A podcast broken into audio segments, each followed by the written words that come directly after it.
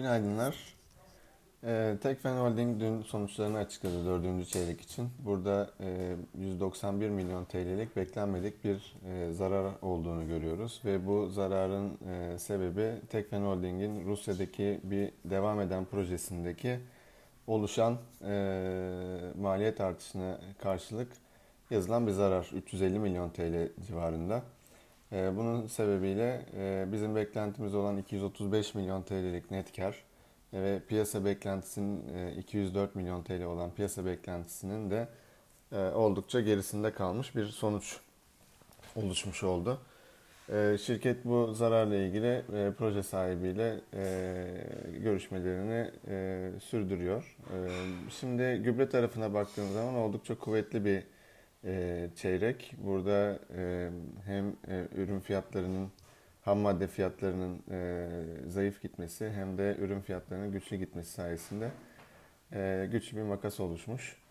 E, karlılık oldukça kuvvetliydi ama inşaat tarafındaki zarar nedeniyle e, konsolde bazda ciddi bir zarar oluştu. Bu 191 milyon TL'lik net zarar nedeniyle de e, şirketin 12 aylık e, net karı zarara döndü ve 60 milyon TL olarak karşımıza e, çıkıyor. Bu nedenle de e, Tekfen Holding 2020 bilançosundan bir temettü ödeme, ödememeye karar verdi. E, temettünün yanında e, şirket e, beklentilerini de açıkladı 2021 yılı için. Burada inşaat tarafında e, zarar e, olmayacağı yönünde normalleşme. E, gübre tarafında da e, tabii 2020 yılındaki olumlu tablonun biraz daha normalleşmesini e, öngören bir e, resim e, çizilmiş. E, bununla beraber 1 milyon 1 milyar 250 milyon TL'lik bir FAVÖK ve 630 milyon TL'lik de net kar beklentisi bulunuyor. Sonuçlara tepkinin ben bugün olumsuz olacağını tahmin ediyorum.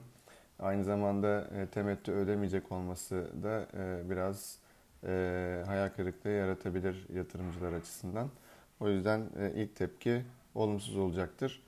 E, daha uzun vadeli olarak baktığımız zaman e, burada inşaat tarafında kazanılacak yeni projeler ve e, şu ana kadar yazılan e, inşaat zararlarının hani telafisi yönünde atılacak adımlar hisse performans açısından daha e, etkili olacaktır diye söyleyebilirim.